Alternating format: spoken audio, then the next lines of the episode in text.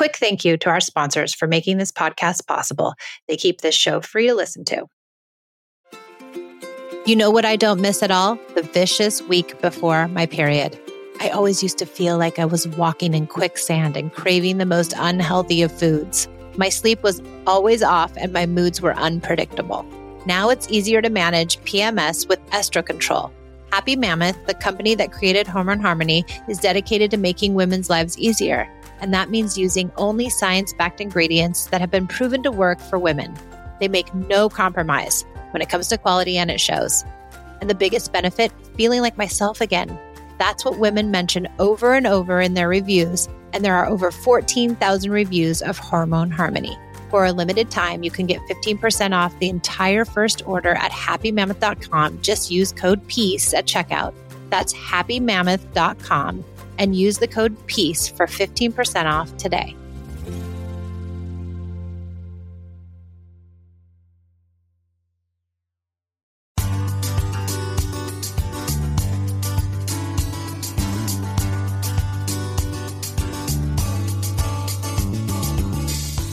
I'm Michelle, recovering yeller, control freak, and perfectionist. I didn't want to be a connected parent, but my strong and smart oldest daughter would not succumb to my bribes, threats, and manipulations. After years of control parenting, I threw it all out and started over. I doubled down on the idea of connected parenting and turned in time out for time in. It's taken me years to figure out how to unknot sticky situations without using punishments, but I've finally cracked the code and now I can help you create the relationship with your child that you dreamt of having when you first decided to become a parent. It's not easy letting go of star charts and bribes, but you can change. Listen in as we interview parents just like us who found success and hear from experts who will help us better understand how to form a deep bond with our children. Welcome to the Peace and Parenting Podcast. Welcome to the Peace and Parenting Podcast. I'm Michelle, and I'm back for a solo session talking all about disrespect. I know that when our children are disrespectful, it seems as if it's a personal attack, and I'm going to try to flip the script on the idea of disrespect with our children. Just giving you some insight to make this maybe an easier endeavor because feeling disrespected is a really hard place to parent from. But when a child tells us something that we don't like or says something in a way that we don't like and is unkind, when we correct them, when we say, You can't speak to me that way, it's disrespectful and it's unkind, what does that do to the child? I know that we really want to say to the child the message that we're trying to convey to our kid is listen, I don't like the way you're speaking to me. This is unkind and I want it to stop. And we get really stuck in this idea of teaching our children a lesson in the moment and that we are required to tell them that this is a disrespectful, you know, experience for us and that we're not standing up for ourselves and we're not standing up for what's right and we're not teaching our children how to be quote unquote good kids if we don't correct them. But when we do correct them, are we inadvertently causing them to feel shame for their poor behavior? And does this really inform their internal voice and begin a negative narrative of I'm bad or I'm wrong because I've been disrespectful? And let's take it one step further. Are they being disrespectful? Are they personally attacking us? Do we believe that they are deeply immoral and unkind? Or could it possibly be that our child just isn't doing well in the moment, that they are having a hard time regulating their emotions, that their limbic system is spinning out of control, pushing their prefrontal cortex totally offline so they have no ability to think, and we get to be their punching bag. They take it out on us because they don't know what else to do they're immature and they're trying to cope in this world and it's not working in that moment. And we end up taking the brunt of that. And a lot of parents will say, well, that's not fair. I don't want to take the brunt of that. And I would agree. It definitely is not fair, but not much in parenting is fair. And unfortunately, or fortunately, if you're a safe place, your child is going to take out their dysregulation on you. But what can we do in those moments instead? Can we listen? Can we stay calm? Can we allow the authentic process of them coming to their own remorse for acting in ways which do not feel good? Does this make space for the organic apology or for the reparations? Does this feel better all around instead of calling our child out and saying, Hey, you're unkind, you're disrespectful, I won't stand for that? Does it make maybe some sense to stay quiet and connected and present and not offended and allow our child to come all the way through this experience and hopefully eventually come to their own idea of remorse. That's what we're looking for. We're looking for our child to learn what remorse is in their own authentic, organic way, leaning on their own internal moral compass to get them there, as opposed to us reprimanding them and then them feeling bad about the interaction and maybe harboring resentment toward us, as opposed to just allowing this process to happen as nature has built in this idea, this internal organic process of us getting to our own remorse. And I know I always feel better when I'm allowed to get there on my own and come to my own idea of apology or reparation. When somebody tells me you've done X, Y, and Z wrong, I don't necessarily come there in a place that feels good or that teaches me that lesson. So, why is it hard to allow our children the full expression of their feelings at our expense? Why does it feel so disrespectful to us? And are we secure enough and strong enough in ourself and in our ego to not let it bother us? And I think that's what really comes up for people is that we likely weren't allowed to express ourselves in these ways as children.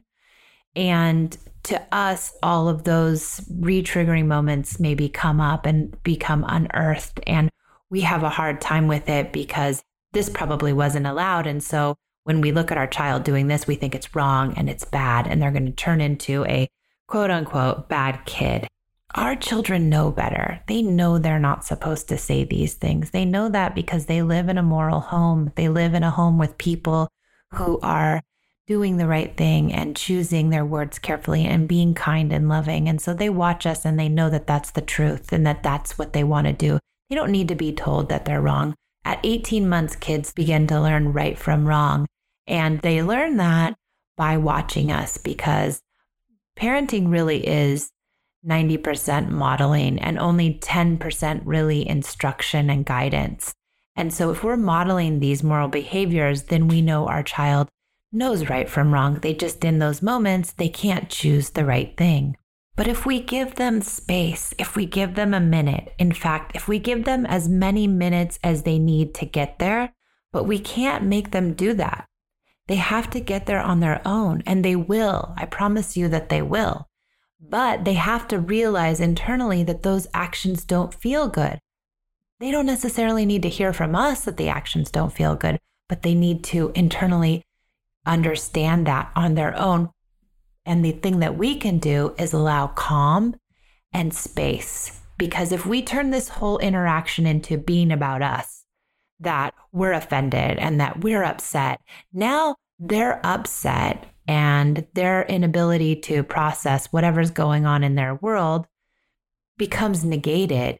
And this whole situation becomes about how we are offended. Now we've taken it personally. Now we've usurped this entire interaction to be about us, which it really isn't about us. If we can take our ego out of it and we can stay calm and connected and know that our child is doing their very best, but they can't regulate in the moment, then we allow them the space to get there.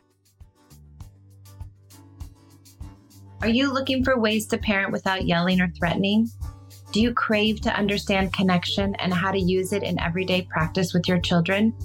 Is remaining calm a challenge and staying away from shame hard? I can be helpful. I've been there and I've also helped so many parents overcome their parenting challenges with my one on one programs of either six, eight, or 10 weeks. We dive into what's specifically difficult in your own family, and I tailor ways to help you remedy them using connection instead of conventional parenting methods. Go to www.peaceandparentingla.com forward slash private hyphen sessions and find out more about my private one on one courses. I'd love to see you there. Now, not each and every time, and maybe not today, and maybe not tomorrow, but in some far off world in the future, they will own their mistakes. They will make amends and they will have enough self esteem not to become defensive when confronted with their own poor behavior because they have practiced it, because it will be second nature to them. Because instead of being mad at the person they offended, they will be upset with themselves. They will get there because you didn't shame them, and that's why you let them operate in their own shame because that is enough shame in itself. They don't need an extra helping from us. They really just need their own shame that they will feel from having an interaction that wasn't great. A lot of parents, too, will say, well, we're giving them permission to be disrespectful or we're giving them permission to be rude. And of course, it feels like that. It really feels like that because society also tells us that if our child does something wrong, then we have done something wrong. We have failed as a parent. And that just isn't true because people make mistakes people do the wrong thing, especially kids who are immature and have immature brains. They are going to do the wrong thing sometimes, and that's okay. But society's told us that we have to make them behave. But truth be told, we didn't need to give them permission for their unsavory behavior. They took it anyway because they can't regulate in those moments, and no amount of correction can change that. However, our warm connection gets their prefrontal cortex working again and hopefully allow them to reflect on their own behavior. This will, over time, lead them to be upset with themselves instead of being angry with us for showing them how wrong they are.